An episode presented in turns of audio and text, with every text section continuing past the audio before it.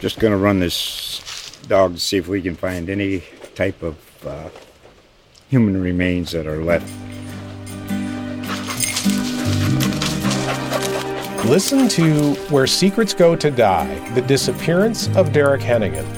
From the Detroit Free Press, a new podcast set in the woods of Michigan's Upper Peninsula. Available on Apple, Spotify, Freep.com, or wherever you get your podcasts.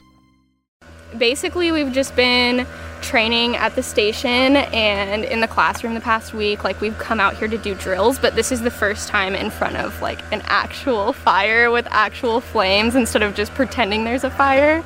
It's really similar to like a big bonfire, that one especially, because it's not like an actual wildfire that's like overwhelming and huge, but it's a lot smokier than I thought it was gonna be. You're just like standing on one side and smoke is just overwhelming your face, but it's not too bad. It's a lot hotter than I thought it was gonna be, but overall things came together a lot better than I thought they would. Like, I was kind of scared I'd come out here and I'd be really flustered and wouldn't know what to do, but you're given the commands that you need to accomplish the goal that you set out for. So it's not like it's a free for all. There's things that we gotta do, and you're told what to do.